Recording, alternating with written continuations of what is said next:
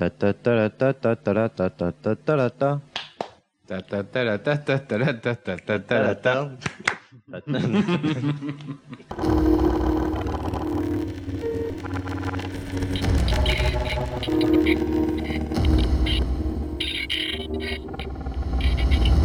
Eh bien bonjour à tous, Bonjour. bienvenue euh, dans ce troisième numéro de Lock and Pop. Moi c'est Raph, Moi c'est Nico. bonjour Nico. Salut Raph. Euh, numéro un petit peu spécial aujourd'hui parce qu'on va vous proposer euh, de revoir un tout petit peu notre formule. Euh, on va faire un petit peu chacun notre tour. C'est-à-dire que moi je vais vous présenter un film plus ou moins récent. Nico, toi tu vas nous présenter un film un peu plus ancien. Ouais. En revanche, euh, pour la troisième œuvre, pour le jeu ou quoi que ce soit, ce sera comme d'habitude. Donc toi tu as choisi une troisième œuvre, moi j'en ai choisi une aussi. Voilà. Jusque on parle chacun d'un film et ensuite on enquille sur la troisième partie. C'est Lock and Pop épisode 3, c'est parti. Donc pour cette première partie, je vous propose de vous raconter une histoire. Euh, L'histoire en fait de euh, deux jeunes metteurs en scène. Euh, L'un est américain, l'autre est américano-portugais, c'est-à-dire qu'il est né à Paris mais il a vécu les premières années de sa vie au Portugal. Et les deux s'appellent Jordan Downey et Kevin Stewart. Ce sont deux jeunes cinéastes en fait qui se sont rencontrés sur les bancs de l'université et qui réalisent en 2008 un petit film assez amateur qu'ils tournent pour 3500 dollars de budget euh, qui s'appelle Thanksgiving. Donc qui est une variation autour de Thanksgiving, euh, qui est un slasher en fait où une dinde mutante tue des étudiants dans un camp de vacances ou je sais pas quoi le jour de Thanksgiving, tu vois. Tu, tu ne parles pas de celui-là quoi. Je vais Parce pas que vous là on parler a de été celui-là. là, putain, j'ai pas envie de le voir celui-là. J'ai, euh, j'ai- Alors, c'est très amateur, hein, c'est un film étudiant limite. Ça rappelle en fait les films de trauma et les petits monstres comme ça des années 80 comme les Gremlins ou euh, Critters.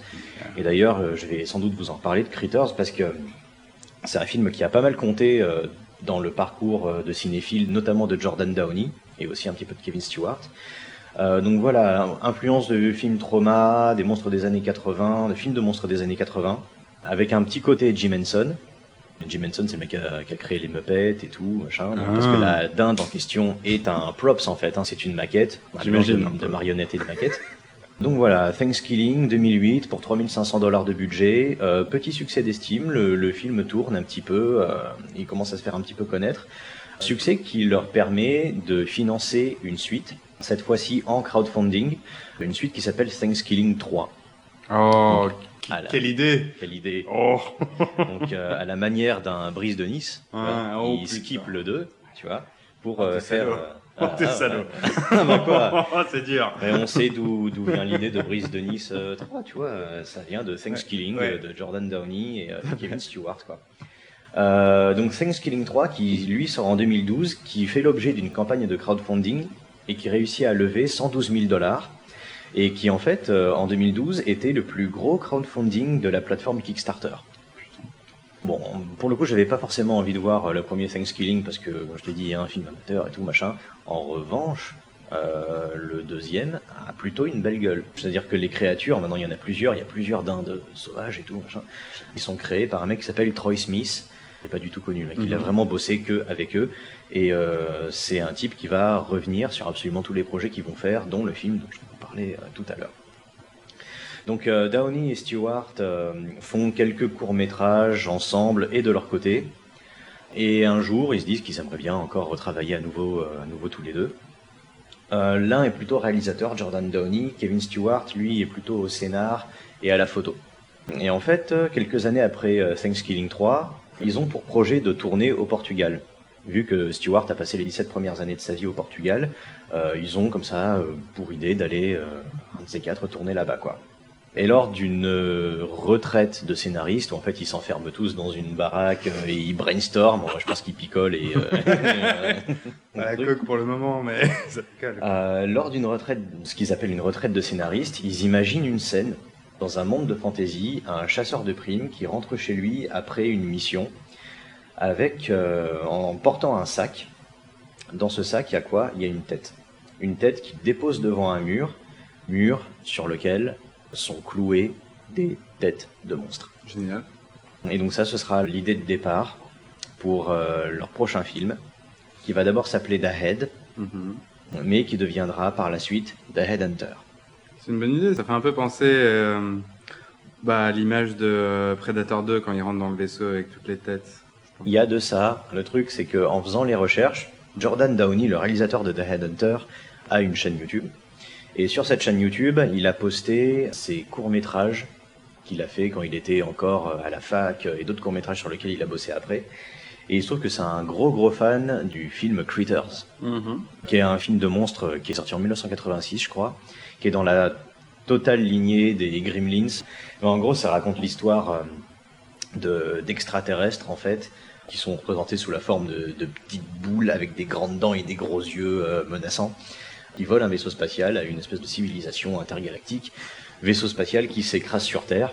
En fait, ils atterrissent pas loin d'une ferme, et donc on va suivre en même temps euh, le, le- le propriétaire de la ferme avec sa petite famille et son gamin un petit peu espiègle. Et donc les critters euh, vont euh, commencer à bouffer en gros tout ce qui bouge et à foutre la merde dans, dans le petit patelin du Midwest. et ça s'adresse vraiment, ouais, je- sans doute à des adolescents, tu vois, mais j'imagine Ah qu'il y a- y, plein de gamins, et lui, Jordan Downey, euh, a découvert ce film alors qu'il était tout môme, et ça a eu énormément d'influence dans sa cinéphilie et dans la manière dont il fait des films. Et euh, quelques années avant de faire The Headhunter, c'est en 2014, il a réalisé un petit court métrage qui s'appelle Critters Bounty Hunter, Mhm. dans lequel il incarne un chasseur de primes comme ça, qui se balade dans une maison à la recherche des créatures. Et euh, vu que les créatures en fait ce sont des petites boules, il va prendre en fait euh, un critter et il va sortir un couteau et clouer Mm. le- la tête sur le mur avec le couteau. Ce, que, ce qui est un truc euh, qu'on retrouvera dans The Headhunter plus tard, tu vois. C'est un, un trip visuel en fait qu'il a eu en regardant Critters, qu'il a euh, remis dans son court métrage Critters et qui euh, fa- fera l'objet de quasiment tout le film de Headhunter. Quoi. Mais enfin, je vous conseille vraiment de regarder les, les, les courts métrages de Jordan Downey. C'est des petits trips assez sympas. Il fait surtout de l'horreur parce que c'est son dada. Mais euh, non, c'est vraiment pas mal intéressant. ouais. Donc du coup, les Termine donc, ta euh, chips, va. Downey, t'inquiète pas. Donc Downey et Stewart imaginent donc euh, cette scène avec un, chasseur de primes qui ramène une tête et qui la cloue à son mur. Et donc ce sera le, dé- le point de départ de The Headhunter, qui est sorti au cinéma aux USA et en VOD en même temps, en avril 2019, après avoir fait quelques festivals. Et euh, en support physique uniquement le 3 mars en France, le 3 mars 2020. Ok. Le film connaît un bouche à oreille assez important, notamment en fait grâce à son budget que tu vas essayer de deviner. Devine euh, combien ce film a coûté. Alors, j'ai été affairé quand tu m'as dit 180, 120 millions, euh, 120 000 euh, pour un, Kickstarter pour son dernier film. Mm. Euh, mais c'était ma question. Il y a un studio derrière? Tu lances le film, t'as plein de Ouais. petites boîtes de prod Que tu reconnais pas. que tu ne connais absolument pas. Ouais, ok. Donc euh, non, tu, en tout cas tu n'as pas de majors. Ok. 750 000 euros. 750 000 euros, Dollars. euh, dollars. Ouais, on va parler en dollars. Euh, non, tu es bien au-dessus. Waouh 250 000. Non. 70 000 euros, dollars. T'es encore au-dessus. Putain euh, 27 000 dollars. T'es en dessous. 35 000. T'es au-dessus. 30 000. 30 000 dollars. oh putain. Le film a coûté 30 000 dollars. Bon, c'est devenu un espèce d'argument marketing. Cela dit, il ne s'en cache pas, c'est vraiment 30 000 dollars, catering euh, compris, billets d'avion compris. Pour le Portugal. Euh, pour Parce- le Portugal, Parce ouais. que Parce que précisé que le- ça a été tourné là-bas. Le film a été tourné à la fois en Californie euh, Mhm. pour euh, les scènes dans la maison, euh, parce que le, une partie du film se, se passe en fait dans une, dans une petite bicoque dans la forêt. Donc ces parties-là ont été tournées en Californie. En revanche, le reste du film, tout ce qui est euh, plan dans des décors un petit peu plus vastes et tout machin, a été tourné au Portugal.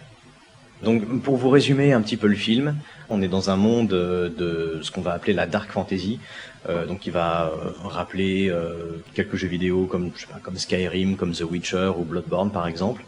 Et on suit un chasseur de primes qui vit en ermite dans sa petite bicoque dans la forêt et qui régulièrement reçoit un message en fait provenant d'un château fort non loin. Ce message en fait est un avis de recherche avec deux trois écritures et le portrait d'une créature. Et son boulot, ça va être d'aller chasser cette créature, d'être payé par ce château fort dont on ne voit jamais les résidents. Manque de fric. Manque de fric et euh, surtout il n'y a pas besoin. Ça, apporte, génial. ça apporte un truc au personnage, tu vois, ça, ça renforce son côté ermite et solitaire. Le truc, c'est que son délire, c'est à chaque fois qu'il va buter une créature, il va en rapporter la tête. Il a un mur recouvert de têtes de créatures qu'il cloue en fait avec des piquets en bois, quoi. On apprend que cet ermite a eu une fille, qu'elle est morte, tuée par une créature, euh, et que cette créature, il n'est pas parvenu à l'éliminer. Et il vit en fait un petit peu au jour le jour dans l'attente que cette créature refasse surface pour euh, pouvoir aller venger, euh, venger sa fille, quoi Classique, mais ça marche. classique, ça marche très très très bien. C'est de la fantasy horreur en fait. C'est Ouais. un film d'horreur dans un univers d'heroic fantasy euh, qui rappelle, euh, comme je l'ai dit, quelques jeux vidéo bah, comme Skyrim, The Witcher et tout machin. Non seulement dans son esthétique, mais aussi dans certaines scènes en fait. euh. C'est-à-dire que le film va commencer. On suit donc ce chasseur de primes dans sa cahute alors qu'il est en train de préparer une espèce de potion en fait. On le voit faire cuire des trucs sur un feu de camp, en prélever euh, le liquide qui va mélanger avec d'autres ingrédients. Il va prendre des os, euh, des, genre je sais pas des os d'oiseaux par exemple, il va les moudre, Mhm. mélanger ça avec le liquide, foutre ça dans un bol et mettre le bol de côté. On sait absolument pas de quoi il s'agit. On va apprendre plus tard en fait euh, ce à quoi cette potion va lui servir. Mais donc voilà, il y a un petit côté, oui, préparation du héros avant, euh, avant sa mission, ce qui est complètement une mécanique de, de RPG hein, au final. Pour vous faire une petite critique de ce film, bon, il faut dire ce qui est, c'est un film à 30 000 dollars. Euh, le truc, c'est que pour un film à 30 000 dollars, c'est extrêmement bien produit. Ce qu'il faut savoir, c'est que le, le budget des films indépendants style Blumhouse et tout, on est aux alentours, ouais, entre euh, 1 million et demi et 5 millions, à peu près, pour produire un film. Là, on est devant un truc qui est produit pour 30 000 fucking dollars, quoi. Les costumes. Les J'ai costumes. l'impression que c'est juste 30 000 balles, euh, Mm. juste pour les costumes, quoi. hein, euh, Ils Bah. sont magnifiques. enfin. Mais il n'y a qu'un seul comédien habillé. Ouais. Et ils ont fait appel, j'ai pas noté, je crois pas avoir noté son nom, mais ils ont fait un appel à un styliste euh, espagnol en fait, que tu peux trouver sur Instagram, un, un costumier, en fait, ouais. quoi, qui Ouais. a, bah, je pense qu'il doit bosser pour tous les trucs de rôliste en fait, tu vois, Mhm. euh, qui fait des armures, euh, je pense pas que ça manque, euh, mais qui, a vraiment fait un, un excellent, mais vraiment un excellent travail. Le costume est magnifique et il te le filme vraiment sous toutes les coutures. Il a un casque profilé comme ça, machin. Non, non, c'est vraiment très très très beau. L'acteur a une euh, super prestance. C'est un acteur norvégien qui n'a tourné que dans des courts métrages et des pubs en fait avant euh, avant de faire ça. Et voilà, donc le mec euh, tient le film euh, sur ses épaules à lui tout seul. Dirais pas. Il parle très peu. Et le truc, c'est que vu qu'il parle, vu qu'il parle peu, ils ont tourné deux versions du film. Une version où il, où, enfin, ils, ont- il parle en anglais et une autre où il parle en norvégien. Donc il existe une version norvégienne du film. Génial. Pour la petite anecdote. Euh, donc le budget est très limité, mais comme je te dis, le film est extrêmement bien produit. C'est-à-dire que on va passer le plus clair de notre temps dans cette euh, petite baraque, une espèce de chaumière, tu vois, euh, mais euh, avec un soin du détail absolument énorme. C'est-à-dire que bon, il va avoir son feu de camp en face de chez lui. Tu vas toujours avoir, euh, je sais pas, des, des- des vêtements qui pendent et Ouais. tout. euh, et je veux dire, tu peux vraiment ressentir ce côté hyper crasseux, en fait. Tu vois, c'est le genre de décor que tu peux limite sentir, tu vois. Il te filme vraiment les flaques de sang séché par terre, sous les têtes qui sont en train de pendre. Ok. Euh, t'as de la cire de bougie qui coule de partout, t'as toujours, je sais pas, un petit peu de fumée ou de vapeur qui va sortir d'un truc, euh, des machins qui pendent. Euh, tout autour de sa maison, il a dressé en fait entre les arbres des fils avec des os d'animaux pour être prévenu si jamais il y a un monstre qui débaroule et pour pouvoir lui faire sa fête. Il y a un souci du détail absolument énorme, ce qui fait que tu es complètement euh, immergé en fait dans cet univers alors qu'il ne te le montre euh, carrément pas. Ok. Tu vois, savoir euh, que les combats tu ne les verras absolument jamais quoi. Mhm. Tout va être hors champ. Tu n'entendras que des sons de lames qui s'entrechoquent et des cris de créatures absolument horribles et stridents. En revanche, ce que tu vois de ces monstres, ce sont leurs têtes. Et le truc, en fait, c'est le Jordan Downey raconte en fait l'anecdote autour des têtes des monstres. Ils sont en fait allés le lendemain d'Halloween dans un magasin de masques en fait et de, de, trucs de farce et attrape, de masques d'Halloween. Mais ils y sont allés le lendemain quand tout était bradé à moins 75%. Et ils ont acheté absolument tout. Ils ont acheté pour 200 ou 300 dollars de masques d'épées, de, de, trucs en fait qui faisaient un peu fantaisie moyenâgeuse. Et en fait, toutes les têtes que tu vois clouées au mur, ce sont des masques euh, de sorcières, des masques de trolls, de gobelins et tout, qu'ils ont grimé, qu'ils ont un petit peu fait fondre par-ci Mhm. par-là, Ouais. euh, pour leur donner un côté un petit peu poisseux, euh, qui correspond vachement bah, au décor dans, dans lequel euh, ils évoluent. Ouais. Rajouter un peu de sang, machin et tout, t'y crois, t'y crois juste à fond. quoi. Et c'est là une des grosses, grosses, grosses forces du film en fait, euh, c'est que malgré son budget limité, il parvient à créer un univers, à t'immerger dedans, et ça passe pas que par les scènes d'action, par ces chasses aux monstres en fait. Mhm. Euh, T'as par exemple un moment où juste le gars euh, traverse une plaine, il tombe sur un ruisseau, il commence à boire de l'eau du ruisseau, et tout d'un coup, on commence à entendre. Il est filmé en plongée, il lève la tête, et là tu vois qu'il prend une, euh, une tête un petit peu inquiète, il commence à mettre la main sur le pommeau de son épée, et tu vois juste une ombre Ouais. tu vois juste une ombre lui passer dessus et lui qui la regarde passer, qui enlève euh, la main de son épée et qui recommence à voir. Donc tu comprends qu'il y a un dragon qui, lui, qui vient de passer au-dessus. Ouais. Tu ne l'as pas vu, tu n'as juste vu qu'une ombre sur le, sur le personnage.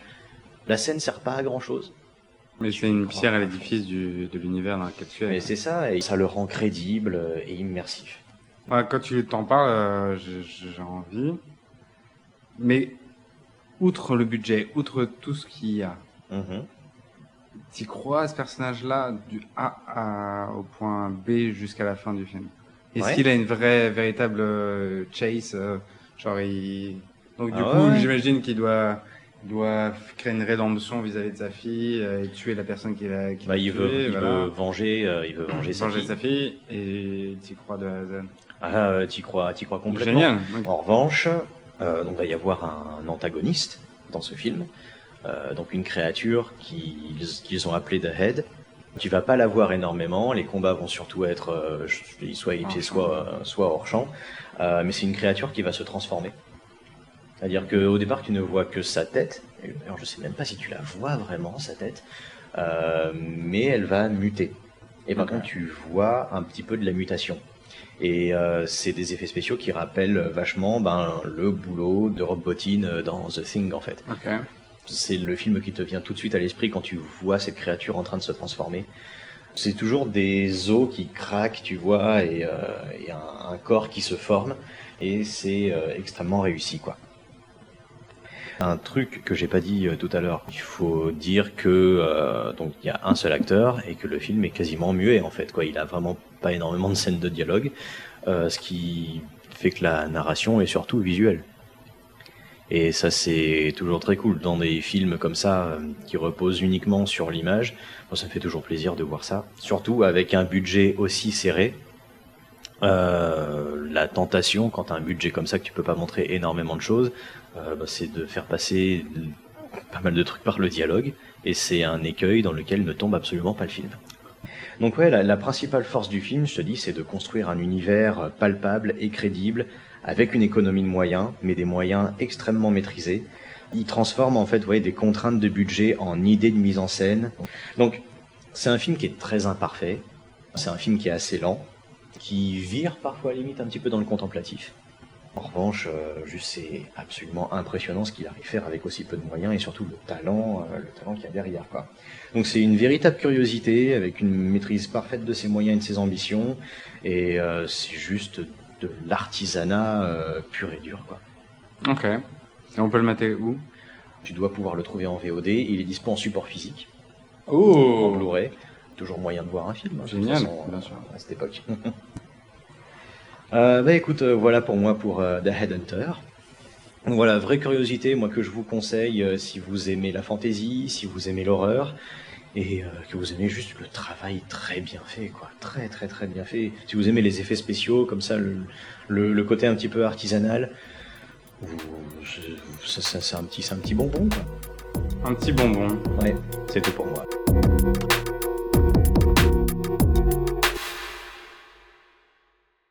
Euh, mais du coup, Nico, je te propose d'enquiller sur ton film, qui est Backdraft. Backdraft. Qu'est-ce que ça veut dire backdraft? Euh, alors, euh, qu'est-ce que ça veut dire backdraft? Ben, écoute, euh, faut savoir que le, mon souvenir du film est encore très très frais Oui. parce que je l'ai vu juste avant cet enregistrement. Donc un backdraft, si je fais bien, c'est un retour de flamme. Exactement. Donc, c'est un film de 91. Pour les francophones, c'est un 91 de Ron Howard. Alors, la plupart des spectateurs se souviennent de Ron Howard actuellement pour Solo, Ouais. Ouais. pour euh, la trilogie Da Vinci Code Aussi. aussi. Et pour ceux qui connaissent pas, c'est que c'est un putain de bon réalisateur, déjà un acteur qui jouait dans Happy Days, euh, qui jouait Richie, et après qui est monté petit à petit euh, en réalisation et qui a fait Willow, Qui est sa Avec- première qui réalisation. est sa première, euh, qui doit être sa deuxième, parce que tout de suite après Willow, il a enchaîné avec euh, Backdraft. Ah. Ouais. Sérieux? Non. Exactement. Et c'est ça qui est, j'étais un peu sur le cul, c'est que c'est un réal qui pour moi, et on en parlait dans une soirée un peu arrosée tous les deux, euh, un petit côté Steven Soderbergh, qui change de style et qui essaye de tester. Il n'a pas de prétention égotique, euh, égomaniaque. Ouais. c'est pas un mec qui a de l'ego. C'est un, alors probablement, certes, mais pas à la, à la réal qu'on peut trouver maintenant comme des Josh Whedon qui ont réalisé Buffy et Avengers et qui maintenant qui se sentent plus pétés. Là, c'est vraiment un mec qui a réalisé, attendez les gars, c'est Apollo 13 quoi, avec Tom Hanks. C'est bien, mais peut mieux faire. Oui, c'est jamais, euh, c'est jamais C'est extraordinaire. pas quoi. juste le truc extra. Le, pour moi, le film qui m'a marqué de Ron Howard, c'est Backdraft. Et on va en parler tous les deux. Et Apollo 13. Apollo 13, que- mais parce que ça touche aussi sur des, des putains d'acteurs, c'est une histoire incroyable. Et la réalisation. Et là, peu importe si c'est pas des effets de dingue de réal, c'est euh, arriver à tenir un scénario de A à Z et de maintenir une, une- maintenir une certaine tension. Et c'est ça que j'adore chez Howard. Il arrive à, à- à te tenir et à te faire euh, rester sur ta chaise pendant deux heures, quoi. voire deux Mmh. heures et demie pour Apollo 13. Et je voulais parler de Backdraft parce que quelle était ma surprise quand je me lève et je reçois un pop-up euh, d'un certain site de piratage qui me dit Ah bah tiens, tu veux pas regarder Backdraft 2 Là, Je fais Eh, Ils ont fait un Backdraft, Backdraft 2 qui est sorti l'année dernière avec William Baldwin, avec Donald Sutherland, deux acteurs qui jouent dans le premier. Donald? Donald Sutherland. Ah, Ah. ouais, ouais. toujours, toujours dans son rôle de psychopathe. euh, Tout en à fait. prison, euh, Apparemment, parce que j'ai vu la bande-annonce et je fais, Euh, mais pas, pourquoi pas.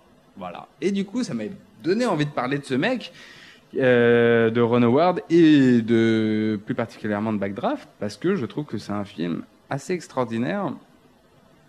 Parce que c'est, quand t'es Ron Howard, tu sors de Willow, qui a eu un très bon succès, et tu sais pas trop sur quoi en qu'il est.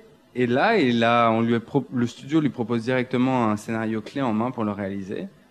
Euh, faut savoir que euh, il y a un certain Johnny Depp qui devait jouer les rôles euh, et d'autres grands noms d'Hollywood parce que le, le scénar euh, plaisait énormément.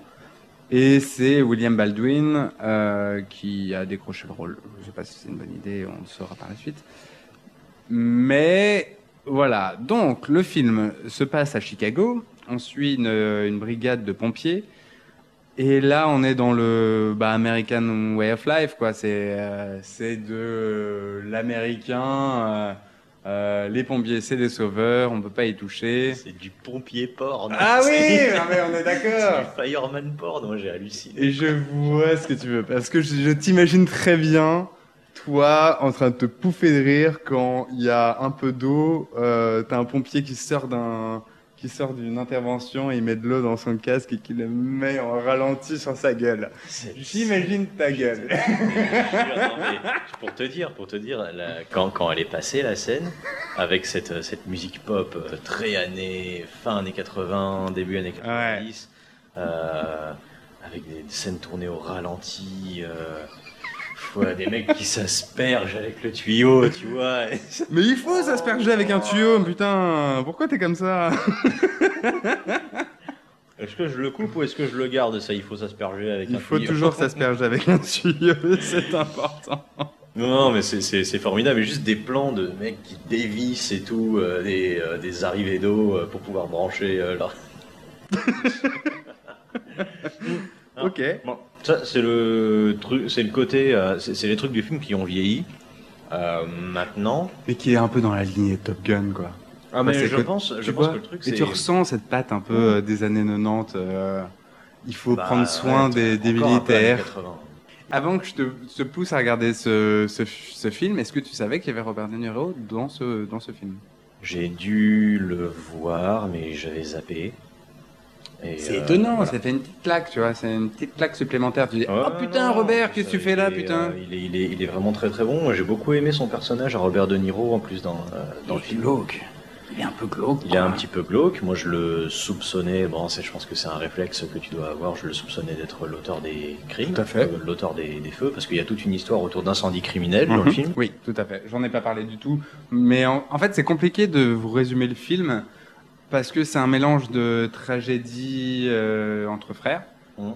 Euh, donc, c'est une famille de pompiers. Donc, la, la première scène, c'est euh, des gamins de 10 ans qui suivent leur papa qui est pompier sur une intervention. Euh, le papa meurt en pleine, en pleine intervention et l'un des fils est, est- est témoin de, de la scène.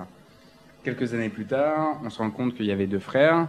Euh, L'un euh, est devenu pompier. a- est devenu pompier pour suivre les traces de son père, et l'autre fait des petits boulots à droite et à gauche pour éviter un peu la pression de, que représente euh, euh, le fantôme de son père, qui était et qui est maintenant un, reste dans l'image collective du d'un pompier extraordinaire qui meurt qui meurt au combat quoi. Et du coup tu suis en fait euh, ces deux frères là à travers euh, à travers euh, cette brigade.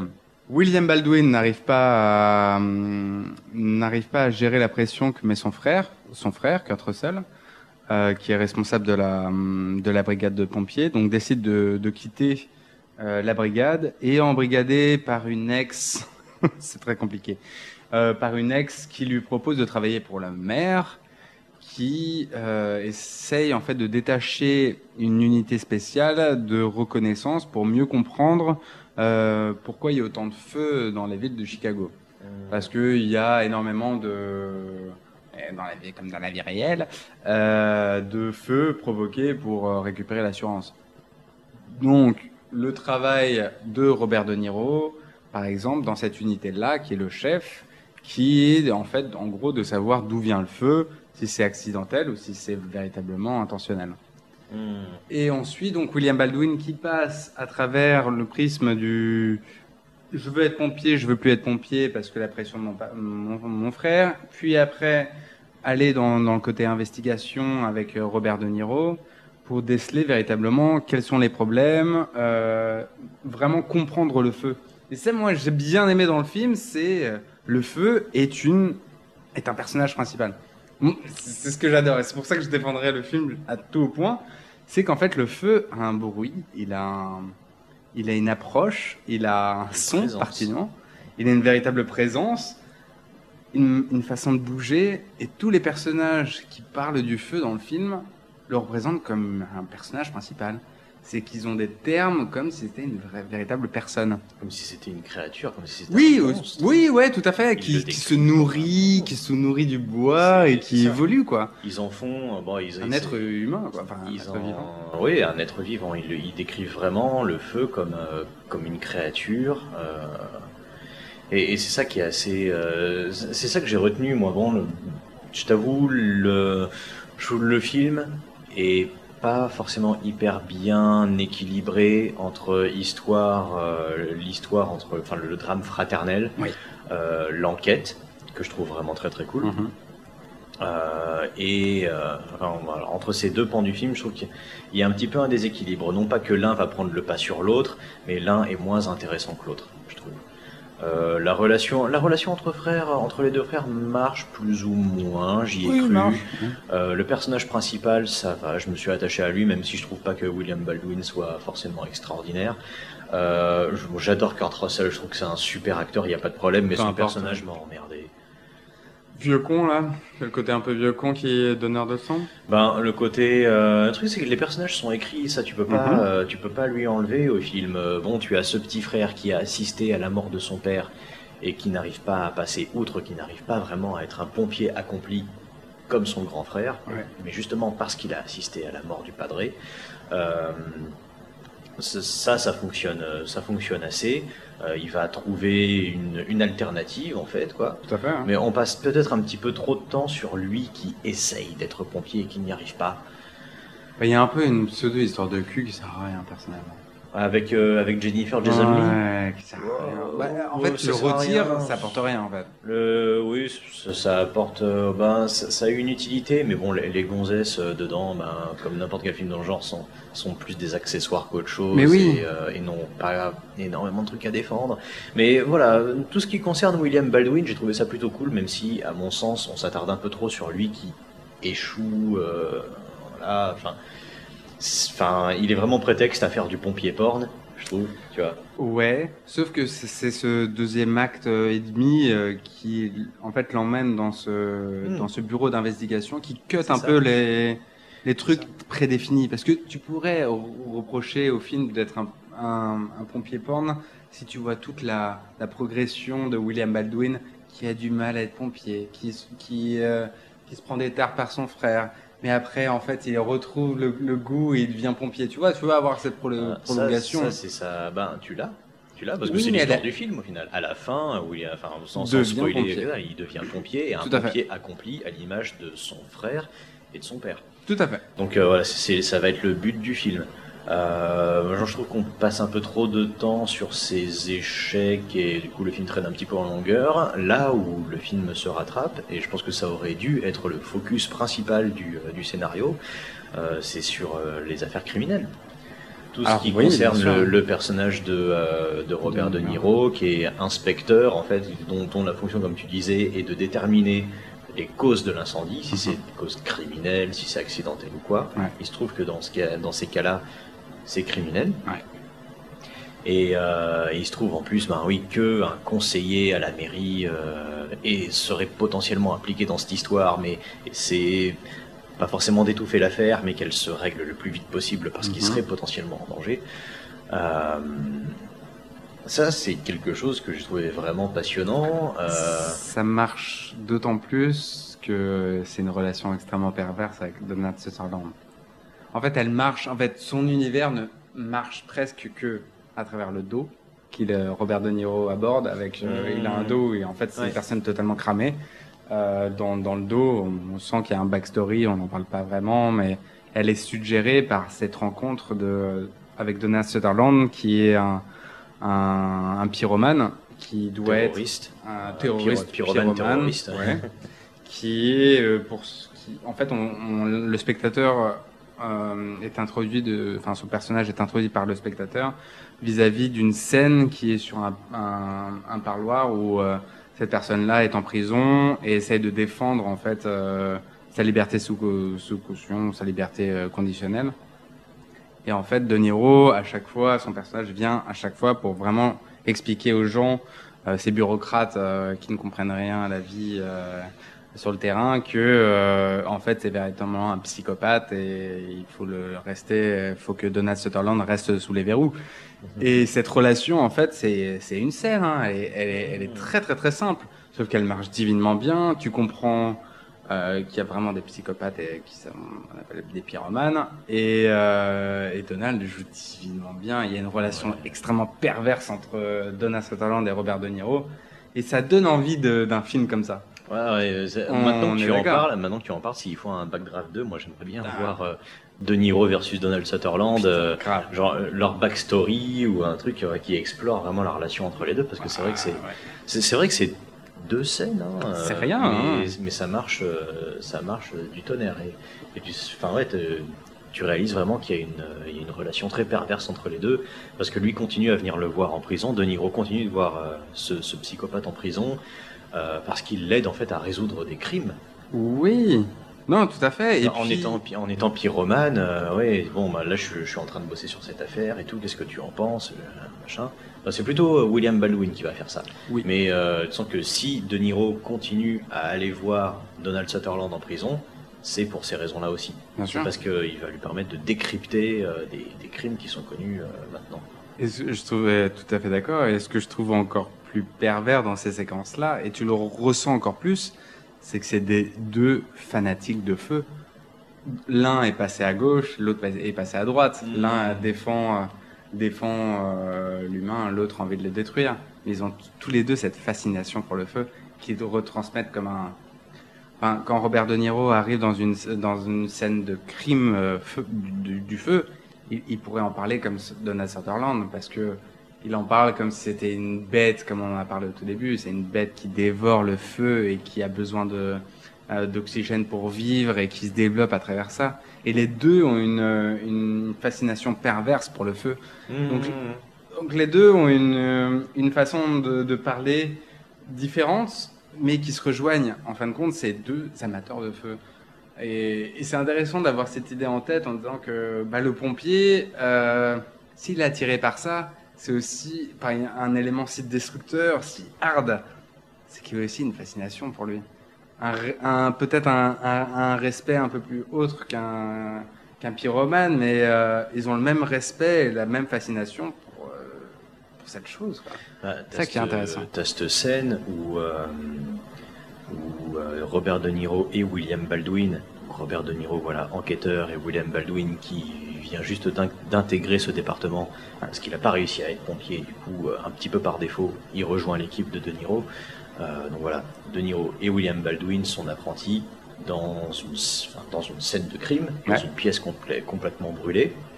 De Niro qui prend un récipient, euh, un flacon de Essence, ouais, euh, de, ouais. produits inflammables, qui asperge vraiment une, une poutre qui va du sol jusqu'au plafond, qui fout le feu, juste pour, euh, pour avoir cette flamme qui va monter du sol jusqu'au plafond et, euh, et faire comprendre à, à Baldwin que euh, le feu, euh, c'est pas juste.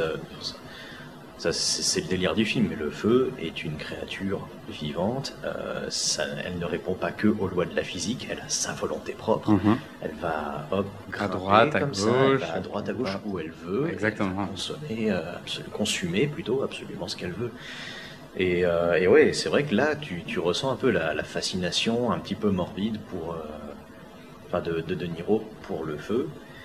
Et je trouve que c'est ça qui est vraiment euh, qui est vraiment très très intéressant, qui est à sauver, c'est ben toute l'enquête, parce que moi je, je me suis, enfin j'ai été pris dans, dans cette enquête. euh, À sauver. bah, à sauver, non, non, pas à sauver, mais je trouve que c'est le, le truc le plus, le plus intéressant, le plus Oui. intéressant du film, quoi. Toute cette enquête euh, sur euh, des incendies criminels maîtrisés au poil de pion, Mhm. euh, avec euh, un des backdrafts, avec un des retours de flammes Ouais, et tout. euh, ça aurait pu, ça aurait pu être, un, être une sorte de polar ou un film noir, en fait. euh. J'aurais pu. Si on oui. s'était pas attardé sur cette relation entre frères qui fonctionne, ça va, mais surtout sur les, sur les drames personnels de chacun d'entre eux. Encore William Baldwin, ça, ouais. Il n'y a pas trop de trucs, il y a une sorte de cul, on s'en fout. mais- Euh, mais le, comme je te disais, moi, j'ai pas, même si j'adore Kurt Russell, son personnage m'a saoulé parce que euh, il y a toute l'histoire euh, qui est pas forcément inintéressante, mais là qui est, qui est décrite de manière assez, assez cucu, où il, un, le mec est divorcé, euh, il vit dans un bateau. Enfin, il vit dans un, dans un bateau, un bateau sur terre, tu Sur vois. c'est- terre, ouais. C'est le bateau de son père qu'il est en train de retaper. Et en fait, euh, c'est son, appart, quoi. hein. Ouais, il, a, il quitté, euh, il a quitté sa maison, il a quitté sa femme, quitté son môme. Euh, Il s'est fait foutre dehors. il s'est fait foutre dehors. Parce qu'il a tout donné pour son travail. American Way of Life. Ouais, je sais. Non, mais c'est un peu le côté pas, comme ça, ben, quoi. Oui, c'est ça. euh, Moi, j'aime bien. Je, je l'interprète de manière où, euh, où, en fait, il a, il arrive pas à avoir une vie normale, une vie qu'à travers son, qu'à travers son travail.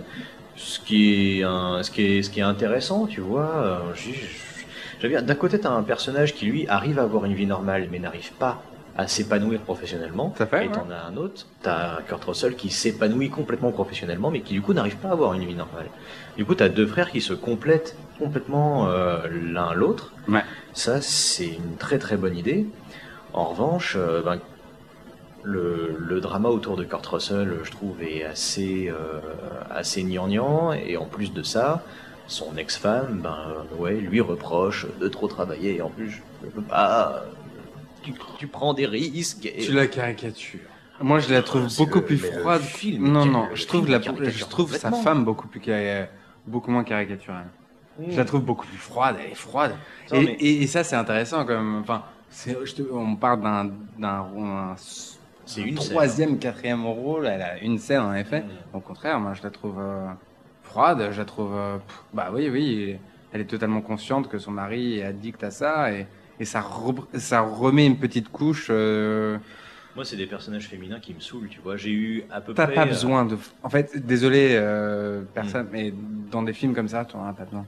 Mm. T'en as pas besoin, en fait. C'est pas que t'en as pas besoin, ça peut toujours apporter quelque chose, sauf que là, euh, ils sont pas traités, donc du coup, c'est juste un personnage pour avoir un personnage Ce féminin. sont tout le temps les mêmes personnages. Exactement.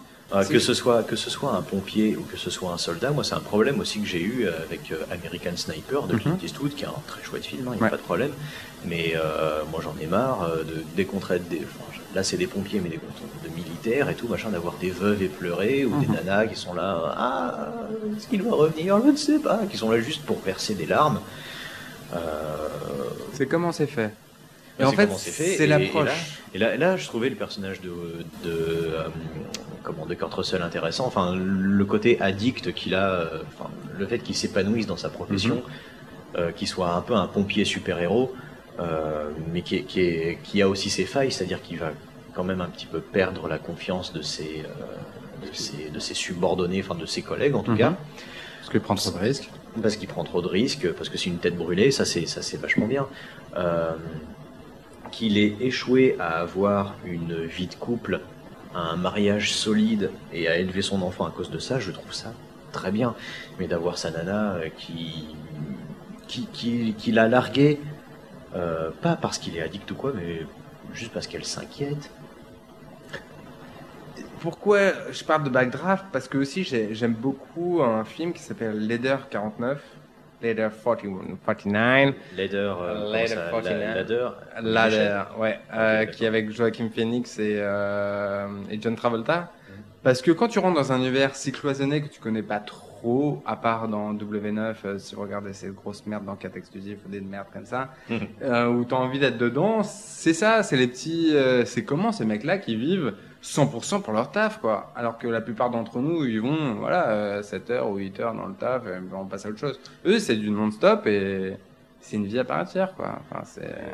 En- encore une fois, tu es devant un film qui va, euh, qui va faire l'apologie, qui va valoriser la profession, qui va vraiment se poser en mode un peu propagande sur les pompiers. C'est très, c'est très romancé, ça se voit que c'est très romancé. Alors, je suis d'accord avec toi sur les plans et les autres, sauf que le, le discours, quand même, c'est que euh, le, le maire qui est de démocrate, euh, lui est plus ou moins corrompu et tous les politiques sont corrompus pour pouvoir cutter en fait le fric euh, qui subventionne les pompiers.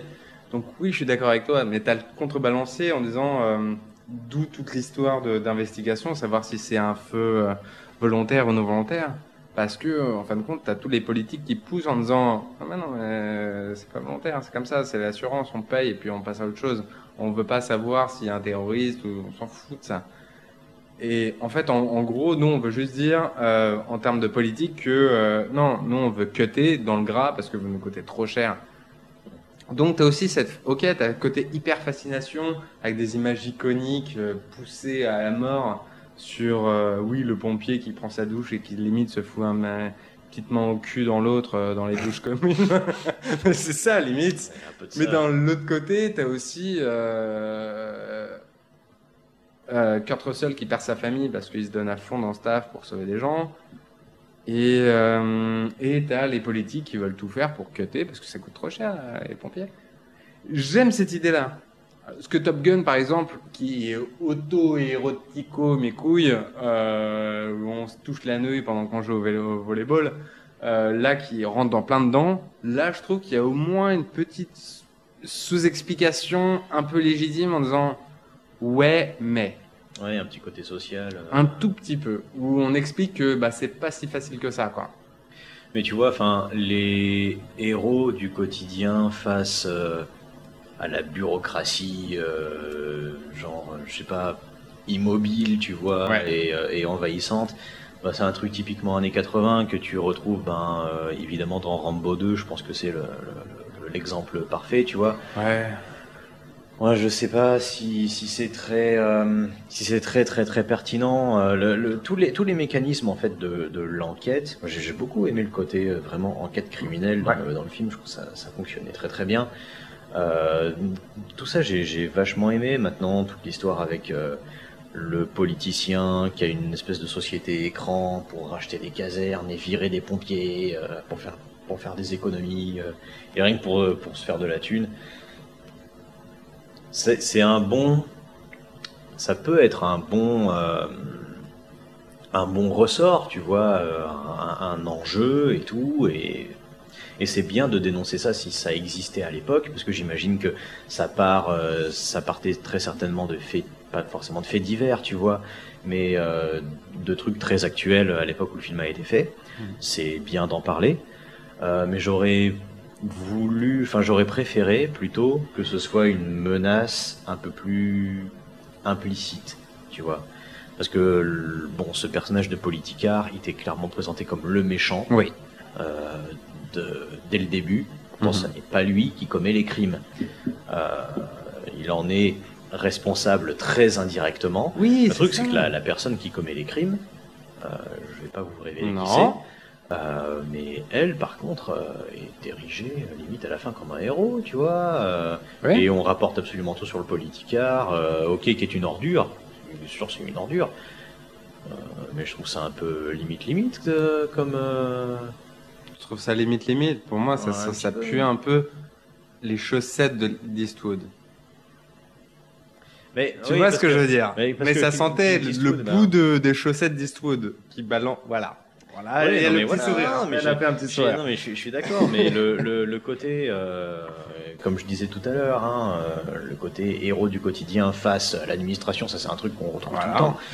Euh, mais alors, là en plus, tu as le côté camaraderie des pompiers. Ouais. Euh, t'as quand même à la... enfin, là je spoil complètement, mais Ah merde, vas-y, vas-y, arrête de spoiler. C'est une non, scène. t'as, t'as clair- ben, t'as- clairement un groupe de personnes qui va défendre leur pote euh, alors que c'est un criminel Ouais. euh, et l'ériger en héros. Ouais. Voilà. Mais je vois ce que tu veux dire. Oui, Non, oui, non, oui, oui. voilà, Parce que c'est les petits gens, quoi. Mo- moralement oui parce que c'est des petites gens et parce qu'il avait des raisons euh, bon ces raisons tu peux les entendre ou tu peux pas les entendre évidemment rien rien ne va légitimer ce genre de Non.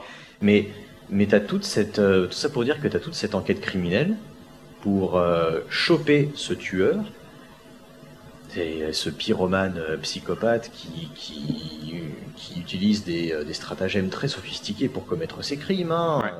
Ah oui, c'est un vrai mec, quoi. ça c'est passionnant c'est vraiment passionnant il y avait tout un côté euh, Le contrôle du feu, quoi. Le, bah oui, le, le contrôle d'une contrôle bête que tu peux pas contrôler, et, quoi. euh, le personnage de Niro, c'est un peu la police scientifique, tu Ouais, vois, qui tout va à fait. vraiment analyser euh, les résidus de cendres, de suie et tout. C'est euh. C'est ça qui est vraiment, qui est vraiment cool. Mais du coup, t'as envie qu'il le coince, ce, ce putain de connard.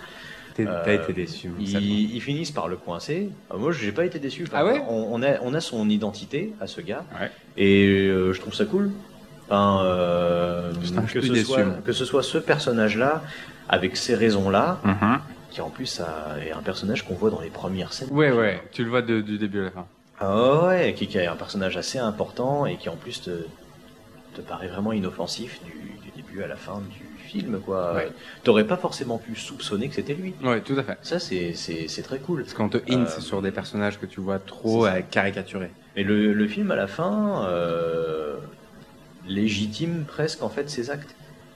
Et en tout cas, ouais. reporte, reporte les actes sur ce politicien et pas sur ce personnage. Et ça, je trouve ça, je trouve ça, je trouve ça limite moralement. Mais bon, hein, tu vas pas juger un film sur la morale qui. euh, Et, et petite ane- anecdote, le cascadeur était tellement impressionné par le travail de Kurt Russell de William Baldwin qu'il les a crédités en tant que cascadeurs. Sérieux? Bravo à eux. C'est beau, putain, ma gueule. Ils ont vraiment foutu le feu, donc. Ah ouais, non, mais ça se voit qu'ils n'ont pas eu recours à l'image de synthèse. euh, Non. Et Ah, c'est marrant qu'ils Déjà que le, le feu en image de synthèse aujourd'hui, en 2020, c'est très, c'est limite. C'est vrai. Euh, alors en 91, euh, j'ose même pas imaginer. Mais, euh, mais ouais, s'il y a vraiment, je pense, un truc à retenir de Backdraft, euh, qui, est- un film enfin, que j'ai trouvé très plaisant, j'ai absolument pas passé un mauvais moment devant, et c'est complètement recommandable. Et ça allait en grande partie pour ces scènes-là. Ouais. Allez, c'est tout pour moi. C'est tout pour toi, c'est Ouais. tout pour Backdraft Ok. Eh bien, je vous propose qu'on passe à la troisième partie, dans laquelle euh, Nico et moi allons vous parler euh, chacun d'une œuvre, qui peut être un jeu vidéo, un bouquin, un album de musique, une bande dessinée, absolument tout ce qu'on veut.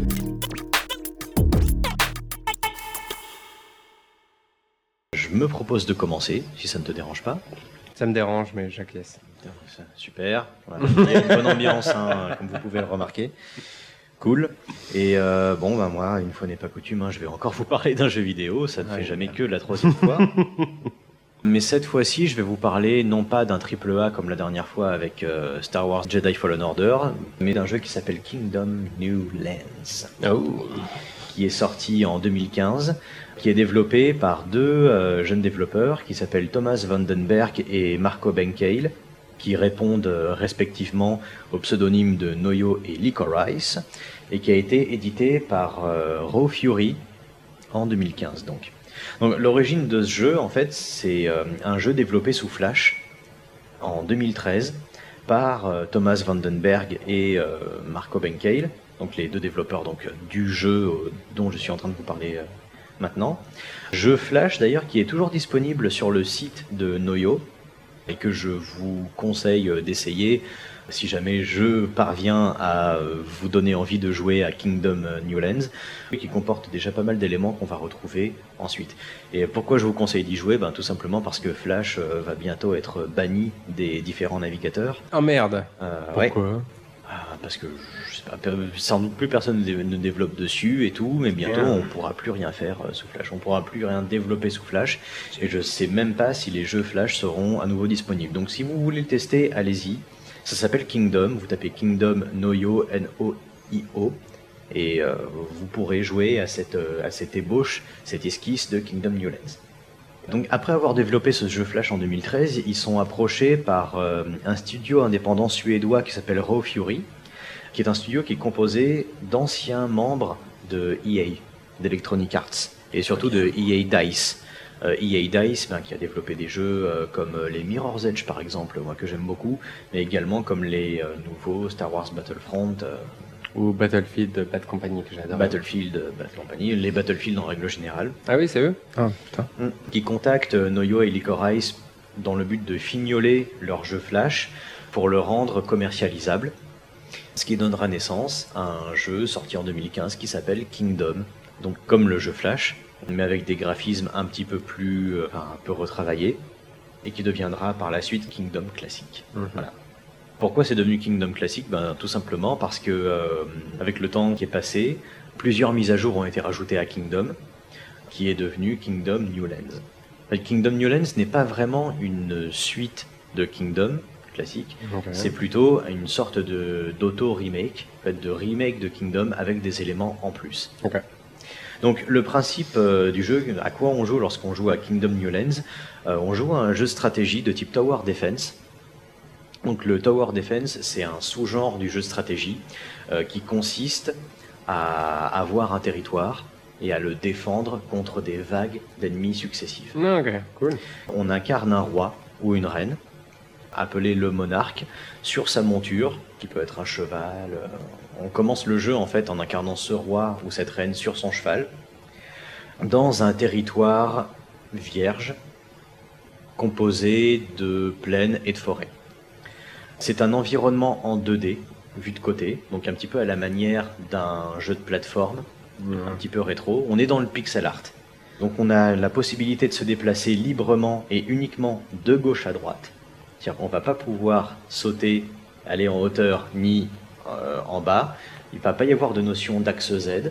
Donc on va juste devoir se déplacer de gauche à droite dans cet univers-là, sur cette carte, qui fait en fait que le jeu peut être joué uniquement avec trois touches. Oh yeah. Ça, c'est ça qui est assez formidable. On a les touches gauche-droite pour euh, déplacer notre personnage Ouais. et la touche euh, du bas euh, pour interagir en fait avec l'environnement. Et c'est tout. Cool. Ce qui est quand même un parti pris assez culotté, je trouve. Tu vois, c'est un gameplay qui est très minimaliste, mais euh, qui va complètement suffire à t'immerger en fait dans ce jeu. Euh, donc voilà, tu incarnes ce monarque, tu te déplaces à gauche et à droite euh, dans cette carte. Le but du jeu, ça va être de construire ton royaume, de le développer, de l'étendre, et vu qu'on est dans un tower defense, de faire face à des vagues d'ennemis qui vont arriver successivement. Donc tu vas à gauche et à droite, mais la touche d'en dessous, elle te permet de. La touche d'en dessous, elle te permet de développer ton royaume, en fait, la touche d'en dessous. C'est-à-dire que pour développer ton royaume, ça va te demander de l'argent. L'argent, c'est juste des petites pièces euh, que tu récupères dans la carte, un petit peu à la Mario, quoi. Sur le côté haut droit de ton écran, tu as une bourse. Mhm. Et à chaque fois que tu vas ramasser une pièce, elle va se mettre dans ta bourse. Et ta bourse va se remplir comme ça jusqu'à ce qu'elle soit euh, recouverte de, de, de sous. Et avec ces petites pièces, tu vas pouvoir euh, développer ton royaume. Euh, C'est-à-dire juste euh, l'étendre, construire des murailles, euh, construire, de- enfin, acheter des, des archers, des bâtisseurs et tout. Machin. faut savoir que le jeu est assez minimaliste. Mhm. C'est-à-dire que développer sa ville, développer son royaume, c'est pas construire des bâtiments, ce genre de trucs. euh, non, tu as différents paliers, différents niveaux de, de développement. En te baladant sur cette carte, tu vas croiser des PNJ, des mendiants en fait. Sont juste euh, des, des petits bonhommes qui se déplacent euh, de manière un petit peu aléatoire. En leur donnant une pièce, tu vas en faire des villageois. Et ces villageois, tu peux les transformer soit en archers, soit en bâtisseurs. Les archers vont décocher des flèches pour euh, buter tes, tes adversaires, pour chasser aussi. Tes bâtisseurs, eux, vont construire de nouveaux trucs. Donc le but du jeu, donc ça, ça va être, je t'ai dit, d'étendre ta ville et de la protéger, un tower defense, Ouais. de vagues d'ennemis successifs qui vont arriver. Les ennemis, ils arrivent quand? Ils arrivent la nuit. Et c'est qui? Justement, je vais t'en parler. Donc, Ah, il y a un cycle jour-nuit. Ouais. Et en fait, toutes les nuits, il y a des petites créatures qui vont venir de gauche et de droite. Mhm. Ça dépend de- des cartes. Des fois, ça arrive que d'un côté. Des fois, ça arrive des deux côtés. C'est des créatures qui apparaissent euh, depuis des portails, une Mhm. espèce de portail en pierre, comme ça, qui viennent en fait te défoncer tes murailles et essayer de te voler tes ressources. Elles arrivent toutes les nuits, évidemment, de plus en plus nombreuses chaque nuit. Ah ouais. Ouais. Il n'y a pas de fin, quoi. Euh, bah si justement il y a une fin. Le but à terme, en fait, sur quasiment toutes les cartes, ça va être de construire un bateau. Une fois que le bateau est à flot, il va partir d'un côté ou de l'autre de la map.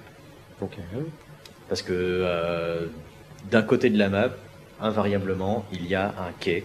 Une fois qu'il est au quai, tu vas pouvoir embarquer pour une autre carte. Ok. Pour retourner dans un même problématique de... Pour retourner euh, sur une autre île, Ouais. recommencer Oh merde. à zéro, mais cette fois avec un niveau de difficulté un peu plus élevé. Quoi. Ok. Cool. C'est génial ça. comme idée. En gros, quand tu te fais attaquer, genre on est à la vague numéro 5, Mhm. tu sais que tu vas être un peu dans la merde. Et du coup, tu, tu t'es obligé de reconstruire à chaque fois un peu ton, ton château pour te protéger, ou tu peux en mettre un peu de côté pour quand même en, en mettre sur le bateau? De- des sous, Oui. tu parles? Une fois que ton royaume est un petit peu développé, Mhm. tu as un banquier. Oh merde. Un- C'est un- juste un petit personnage, un petit PNJ qui se balade de droite à gauche comme ça. Tu peux lui filer des sous. Et si tu lui files 10 pièces, il va les stocker en fait dans ton, dans ton château.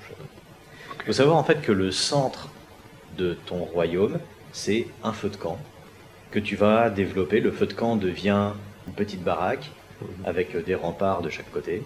Tu le développes encore, ça va se transformer en maison un peu plus grande. Et le dernier niveau d'amélioration, ce sera une forteresse, enfin, un château fort et tout, mais toujours avec euh, les remparts euh, de chaque côté.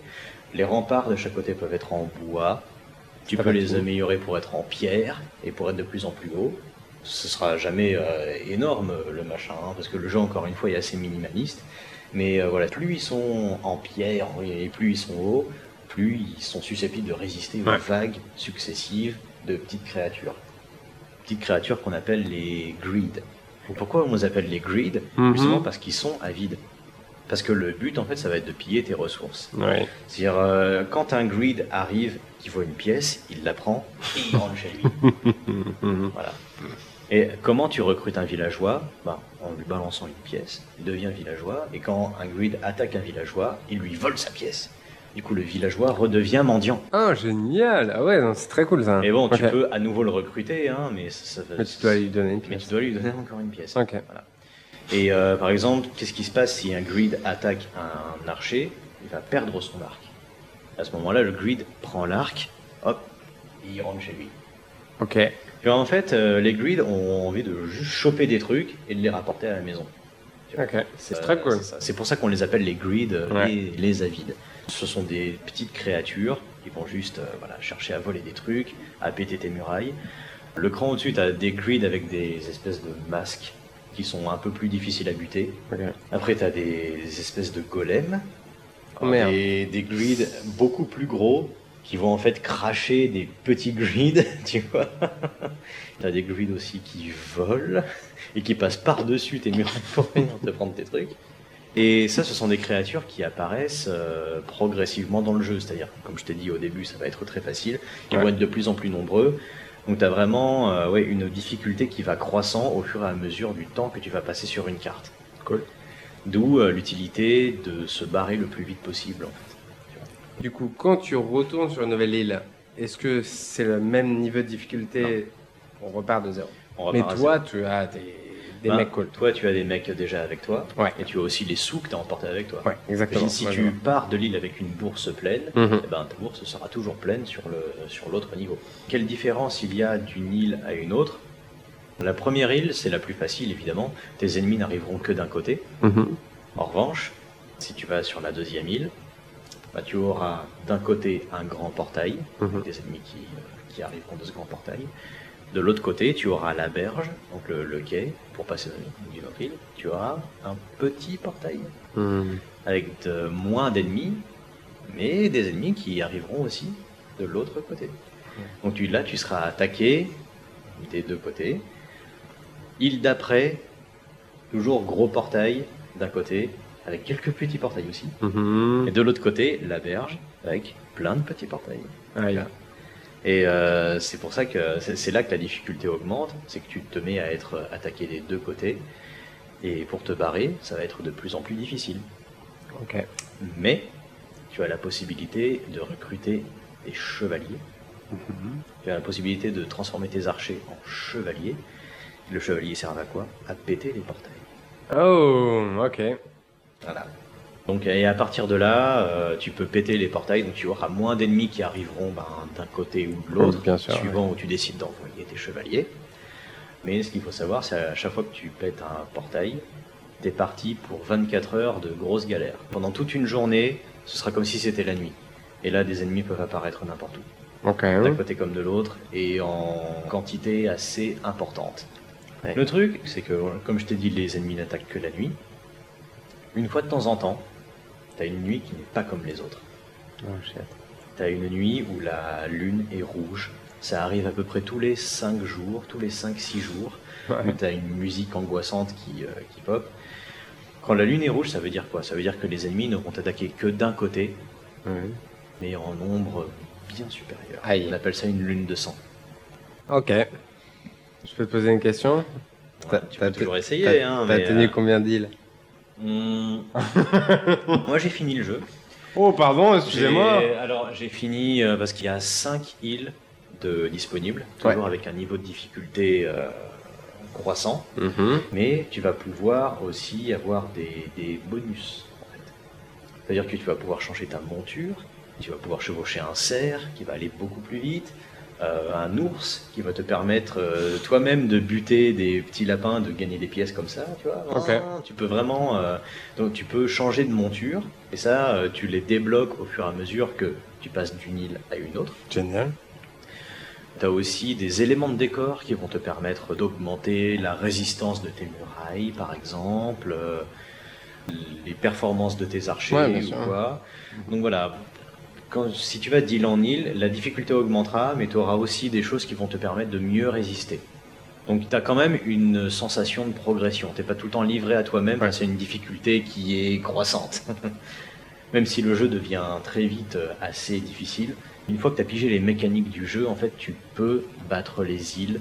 Je dirais pas facilement, mais ça devient complètement possible. Si tu l'as fait, euh, c'est possible. Si je l'avais fait, voilà, si je l'avais, mais ça, va te, mais ça va te demander quand même d'échouer un certain nombre de Ouais, fois. t'as t'as galéré, t'as passé combien de temps? J'ai fini le jeu alors que j'étais à 35 heures de jeu, Putain, ouais, quand même. et là j'en suis à une cinquantaine. oh putain. Le truc, c'est que tu n'arrives pas à décrocher Ouais. à ce, à ce putain de C'est jeu. le challenge, quand même. C'est c'est le challenge. euh, Et le truc, c'est que, bon, il y a 5 îles. Euh, une fois que tu as réussi à battre ces 5 îles, tu as un générique de fin. Mhm. Tu en as une sixième qui se déverrouille. et la sixième, par contre, est abominable. Ouais. C'est-à-dire que euh, dans toutes les îles, tu as des portails à droite et à gauche, et tu as toujours un des deux côtés où, à la toute fin, à l'extrémité, tu as un port Ouais. qui te permet de fuir cette île pour aller à une autre. Là, tu n'as pas les ports. Ah, donc c'est sympa. ouais. C'est pas que c'est sans fin, le but du jeu, c'est de détruire tous les portails. Ok. Oui. Ok. Je sais pas si vous arrivez vraiment à vous imaginer le jeu tel que je le décris, mais euh, encore une fois, je le redis, on incarne un personnage euh, dans un environnement où on peut aller que à gauche et à droite. C'est du pixel art. Et c'est justement un truc qui moi m'attire pas forcément. Je suis pas du tout fan du pixel art en Mm. fait. Euh, moi j'aime bien les jolis jeux. euh, en-. Les, triple A, haute définition, je trouve ça très très beau. J'aime beaucoup les jeux indépendants, il n'y a pas de problème. Mais euh, le pixel art, euh, c'est pas quelque chose qui m'attire. Je suis assez peu attiré par les vieux jeux, entre guillemets. Je fais pas de rétro gaming, par exemple. J'ai absolument rien contre, mais c'est pas quelque chose qui m'attire de tester de, vieux jeux comme ça. Et le fait, euh, de faire du pixel art, de, faire du neuf avec du vieux, c'est c'est quelque chose qui m'attire pas forcément non plus. Sauf que là, ça a une patte visuelle euh, assez identifiable. quoi. Le jeu est magnifique. Ça reste du pixel, mais ce sont de, de- de très très très beaux pixels déjà. Ah, bien. Tu vois Les couleurs sont très très chatoyantes, les animations sont magnifiques. Il y a un gros travail sur le sound design et sur la musique également, qui sont des musiques euh, très posées, qui peuvent un peu rappeler les musiques de Minecraft par exemple. Ça va être assez minimaliste, encore une fois, ça va être des petits, des petits trucs de, au piano Ouais. euh, ou quoi que ce soit, mais ça crée une ambiance qui est, qui est tout de suite très très très chaleureuse et inquiétante quand, il, quand ça doit être inquiétant. Et encore une fois, c'est un jeu de stratégie qui va vous tester, qui est un petit peu punitif, Hum. mais qui est valorisant, quoi. Je veux dire, qui valorise absolument chacune de tes réussites. Et c'est extrêmement addictif. Ouais. C'est très très très addictif. Je vois ta gueule, t'as l'impression d'être sous, sous crack, quoi, en fait. Ben, euh, j'arrive pas à décrocher de ça. J'ai passé une euh, ouais, 50, 55 heures dessus. Une fois que j'ai terminé le jeu, j'ai commencé à écrire euh, ce texte. Et je me dis, bon, ben, une fois que je l'ai terminé, voilà, j'en ai fait un petit peu le tour. Ah, je mais n'arrive pas à décrocher, euh, à décrocher à ce truc. De quoi T'as recommencé? J'ai recommencé, ben, c'est-à-dire qu'une fois que tu t'es barré d'une île, Ouais. euh, tu peux aller sur une autre île et tu peux revenir sur les îles d'avant. Ouais, c'est comme des chapitres, quoi. Tu peux aller Ouais, euh, quand tu veux. c'est ça, Après, et tu, tu, peux tu complètement, choisis, quoi. euh, tu peux complètement évoluer comme tu veux.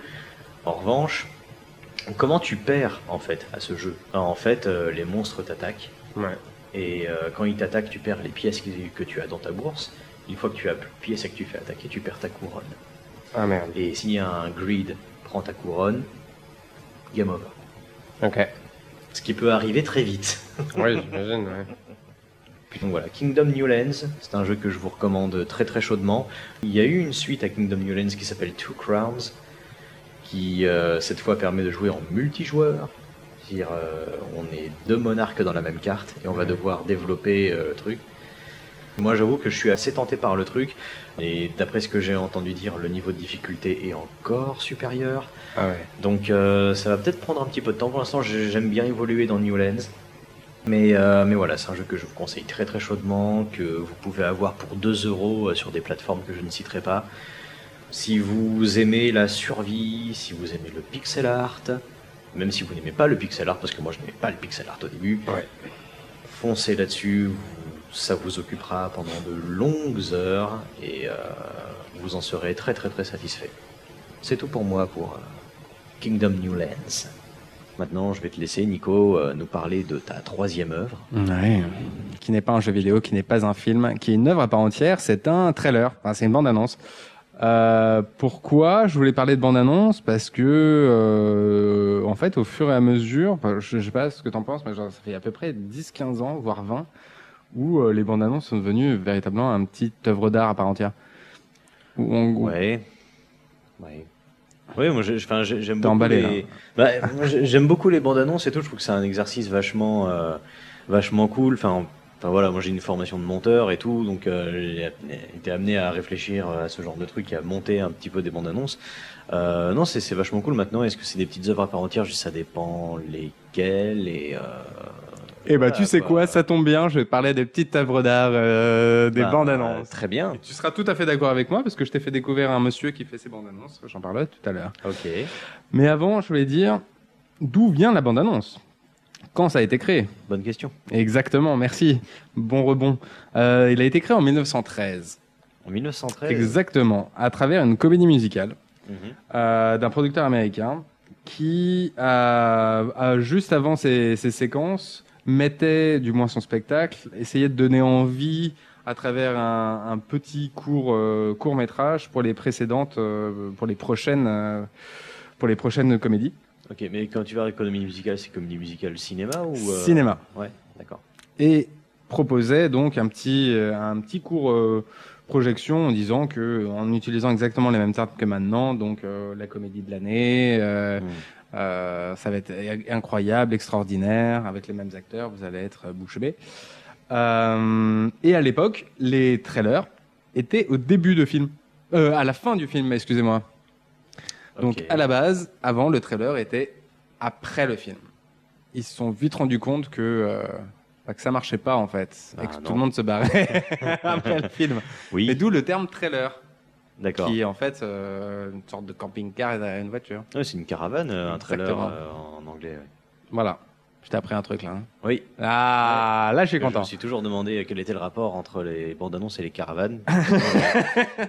Camping. J'ai ma réponse. Un, La deux, trois. réponse est camping. Exactement. Et, et de nos jours, en fait, c'est l'Association nationale des propriétaires de cinéma qui décide, euh, en, tout, en, en gros, tout ce qui est lié aux bandes annonces. Ok. Faut euh, savoir, aux États-Unis. aux États-Unis. Donc euh, c'est la NATO, c'est ça, euh, National euh, Exactement. Association of Theater Owners. Voilà. Et en fait, j'ai découvert que euh, une bande annonce était limitée à 2h30. Enfin, pardon, à 2 minutes 30. On sent l'addiction de cocaïne et d'héroïne qui, C'est qui revient de temps en temps par petites touches. C'est limité à 2 minutes 30. À alors. 2 minutes 30. Et en fait, l'association délivre des permis, des Mhm. accès à, aux studios, aux distributeurs pour dépasser ce temps une fois dans l'année. D'accord. Une fois par studio, une fois par euh, distributeur. Et sinon, c'est 2 minutes 30 grand maximum. Ok. Ce que je savais pas. Donc j'ai appris. C'est Mhm. génial. Et, et alors, petit jeu. Tu dois peut-être savoir Mhm. le record de plus de vues d'un- d'une bande-annonce sur Internet. Euh, C'est facile. Il faut trouver le film. Oui. Et après, euh, ouais. Euh, le record, ça doit être, je sais pas, Star Wars 7 Non. Non? Mais c'est dans le même style, c'est dans le même giron. Ouais, donc c'est un Disney. euh, un Avengers? Ouais. 3, 4 4. Moi, je t'avoue que je n'ai pas compté, mais c'est Endgame. Oui, c'est le C'est 4. Endgame, ouais, d'accord. ok. 3, c'est ça? Oui, 3, 4. Non, 4. Et pour combien de millions de vues? Euh, oula. pff, Une ça, fourchette. Par contre, euh, c'est du de l'ordre de la centaine de millions de vues, je pense. Plus. Plus. 289 millions de vues. C'est le record. 289 millions de vues, la vache. C'est beau, en 24 heures. Rien que sur YouTube, hein, on est d'accord. Rien que sur, sur YouTube. Ok. Et en 24 heures surtout. Donc c'est assez impressionnant. Donc ça prend vraiment, les bandes annonces prennent vraiment une place incroyable et sur le, le paysage euh, cinématographique. Et surtout, euh, ça pousse aussi les jeunes prépubères à parler d'un film avant de l'avoir vu. C'est ça qui est toujours intéressant. C'est de, de- les gens se battent dans les commentaires pour se dire ah bah non ils ont pas ça machin alors qu'ils ont vu que 2 minutes 30. Je trouve ça toujours rigolo. Ouais. Pour revenir à ce que je disais, en fait, je voulais vous parler d'une bande-annonce qui est assez pa- particulière. C'est celui de Social Network, qui est déjà un film extraordinaire, euh, de David Fincher euh, et écrit par Aaron Sorkin. Et hum, je voulais en parler parce que à l'annonce du projet, du projet, pardon, ça a fait vraiment débat. L'annonce de ce film, tout le monde est tombé sur Sorkin et sur euh, sur euh, sur Lynch, euh, sur Fincher. Sur Fincher. Euh, parce que c'est vrai que c'était vraiment la mode des, euh, des bioépiques euh, un peu qui tirent sur la corde, un peu larmoyant, euh, mettant en avant l'artiste ou la personne dans laquelle on va dépeindre. Je sais pas, il, se, il se faisait quoi comme biopic à l'époque, euh, au moment de. Euh, Qu'est-ce qui se faisait avant? Bonne question, mais c'était en 2000. L'annonce s'est fait en 2008. Ouais, 2008, 2009. Donc on, a, on a eu Red Charles, on a eu euh, Hmm. du gros biopic. Je t'avoue que là j'ai rien en tête, mais euh, je sais pas, Walk the Line. Ouais, c'est toujours plus ou moins à la mode les biopics. hein. Ouais, ça a toujours été, mais ça même, t'as eu un Elvis. Ouais. Enfin, voilà, t'as eu la dose. Et en fait, tout le monde est tombé dessus, journaliste, alors que juste à l'annonce de faire un, un biopic sur euh, Mark Zuckerberg. Et je t'avoue que moi aussi, je me suis dit putain merde, qu'est-ce que t'as raconté sur un mec euh, qui est multimilliardaire et qui est omnipotent et qui a le contrôle sur tout? Euh, sa progression, en plus, on, on le connaissait que depuis 5 ans, quoi. Donc, euh, je savais pas trop sur quoi ils allaient, ils allaient parler. Et en fait, le 25, jan- 25 juin 2010, euh, soit trois mois avant la sortie ciné, la- le studio balance, le, balance la bande-annonce. Et là, tout le monde tombe sur le charme du projet. Tout le monde est dingue de chez dingue euh, du projet avec une hype de dingue. Ça fait beaucoup de dingue.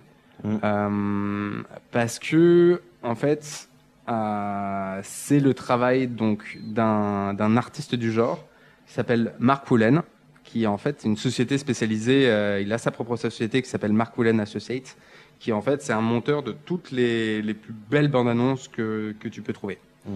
Euh, je vais te donner un petit fleurilège. T'as The Serious Man, Euh, je t'avoue que j'ai plus en tête l'abondance de Serious Man, mais vas-y. La liste de Schindler, Ouais, ouais. Moonlight, Hmm. The Revenant, Ok. Ex Machina et Garden State, que moi j'adore. Déjà, Et en- c'est plutôt euh, tous des bons films. hein. C'est toujours des bons Euh, films. Enfin, pas toujours. hein, J'ai vu que des deux trois merdes. Mais euh, sinon, ouais, voilà. Là, je t'ai juste balancé les noms les plus ronflants, mais euh, Mm. je- mais je trouve ça hyper intéressant, c'est que en sachant ça, après tu regardes un peu dans son site, sur son site. euh, où tu peux retrouver toutes les bandes annonces et elles, elles ont tous à peu près le même thème. C'est euh, en fait la patte de Marc. Ouais, je l'appelle Marc. Mm. Et euh, c'est d'utiliser un, un cover song, généralement assez connu. Ouais. Euh, notamment dans Social Network, c'est euh, Creep euh, de Radiohead. Mm. Et en fait, de prendre un cover de, de cette musique-là et de créer véritablement une histoire dans cette bande-annonce. Et essayer de contrebalancer euh, le ton du film, essayer de surprendre à travers la bande-annonce. Et je trouve ça assez sympathique. Enfin, du coup, c'est pour ça que pour moi, c'est vraiment une œuvre à part entière, parce que il- quand tu es monteur de cinéma, ce que j'ai découvert un peu avec, euh, avec ces recherches-là, c'est que t'as pas accès à, toi, à toute la bande. T'as pas accès au film. En fait, on te Quand donne. t'es ouais, euh, quand t'es monteur de quand bande monteur. t'as ouais, t'as pas accès. T'as juste au- des, des rushs euh, et tu te démerdes. Ouais. Euh, euh, pendant, que le, pendant que toi tu montes la bande-annonce, soit ils sont encore en reshoot, ou soit ils continuent de tourner, ou soit ils ont fini mais ils sont en plein montage. Donc tu connais pas vraiment le ton du film. Mm. T'as le réel qui vient, si t'as de la chance, une fois pour t'expliquer un peu euh, ce qu'il voudrait. T'as le distributeur et t'as le studio. Et sinon, c'est à toi de faire un peu, de trouver ta patte et à comprendre à travers les rushs quel serait le ton du film. Ouais. Ça, ça c'est hyper intéressant. Enfin, comme boulot, je trouve ça extraordinaire. Ah, c'est sûr. Et, euh, et pour la bande-annonce de The Social Network, c'est vraiment une bande-son géniale qui est en plus par une chorale euh, belge. Mmh. C'est euh, la Scala and Calciti, Calcini Brother. Excusez-moi si j'ai charcuté le, le nom. C'est Euh, pas très belge comme c'est pas très belge. Mais c'est, enfin, c'est une magnifique musique, une belle reprise.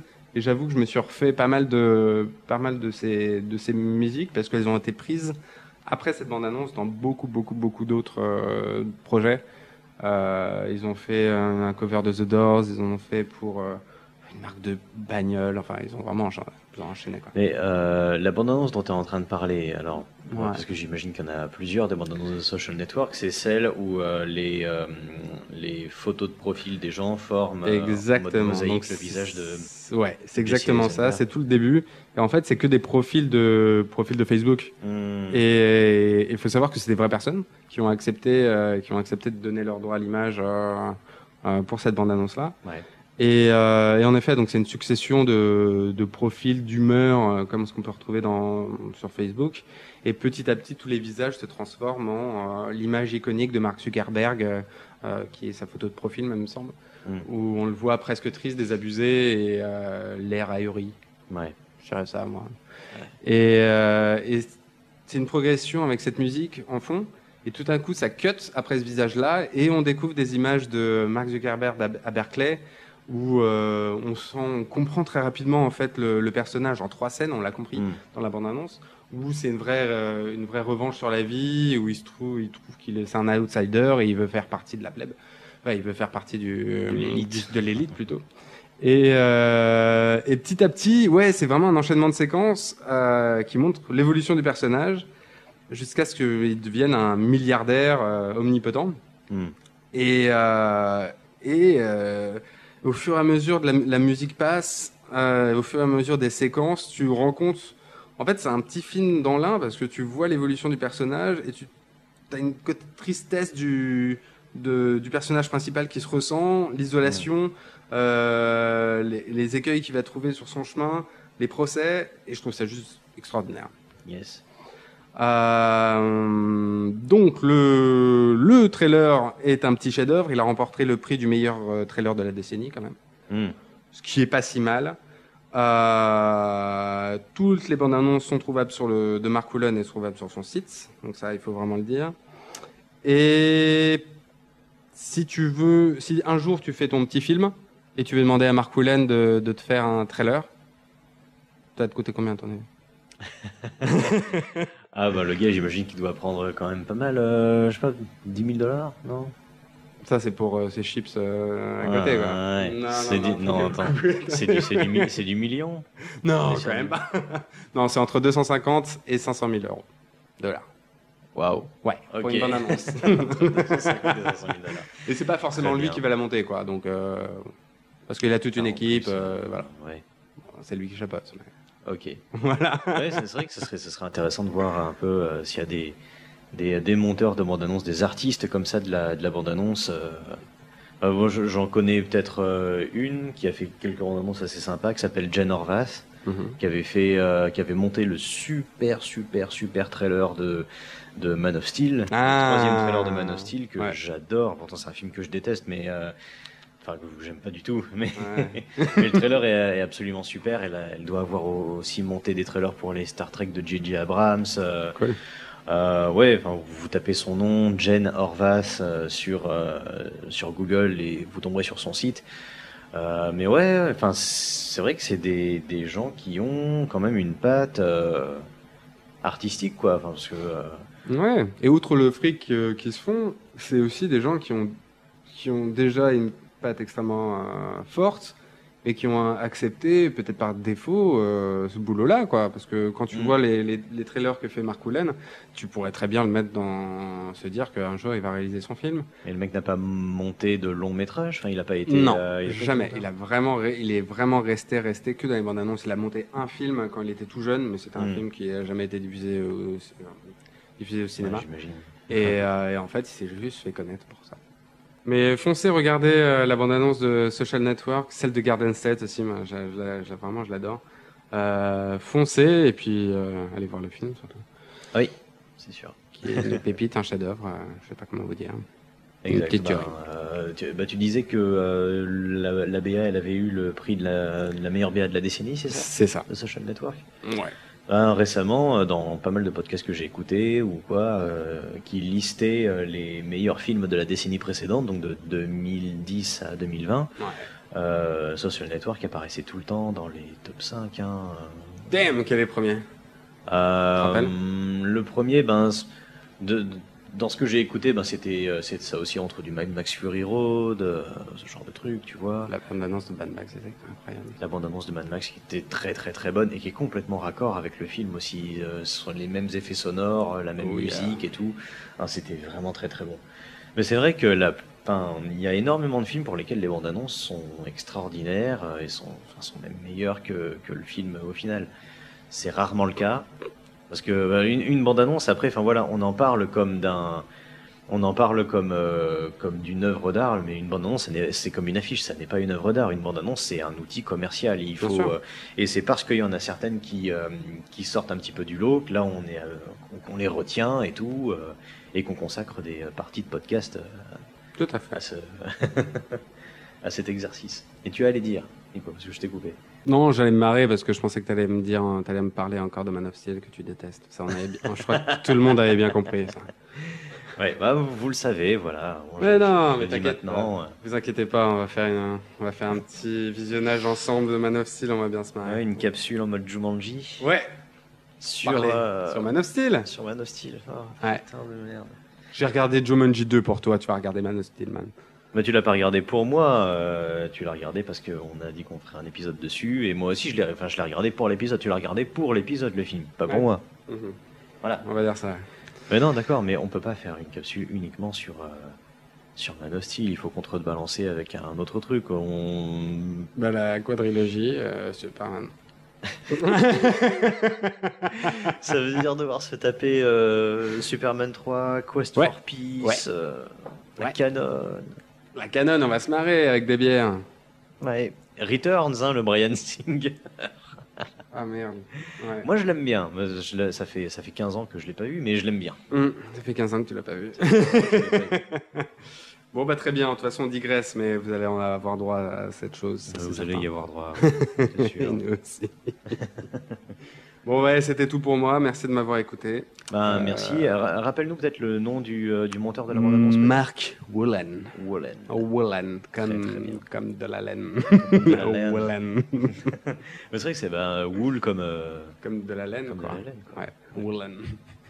Formidable. Je leur dis Bah écoute, euh, non, c'est bon. Je crois que le message est passé. Bah écoute, euh, merci Nico de nous rien. avoir fait découvrir euh, cette bande-annonce, euh, et si pas cette bande-annonce, au moins ce monteur de bande-annonce. Et, Ouais. euh, et je pense qu'on arrive euh, doucement à la fin de ce podcast. Donc euh, merci à vous de, de, de nous soutenir, d'avoir écouté ce podcast euh, jusqu'ici, si vous arrivez jusqu'ici. Ouais. Euh, le prochain épisode de Lock and Pop euh, est en cours d'écriture. En tout cas, moi, je commence euh, petit à petit à écrire, à écrire, tout simplement. Faut savoir que tu vas partir en vacances, donc. Je vais partir en vacances dans quelques jours, donc bon, celui-là, voilà, on ne sait pas vous dire exactement quand est-ce que quand est-ce que le prochain débarquera, mais on bosse toujours dessus.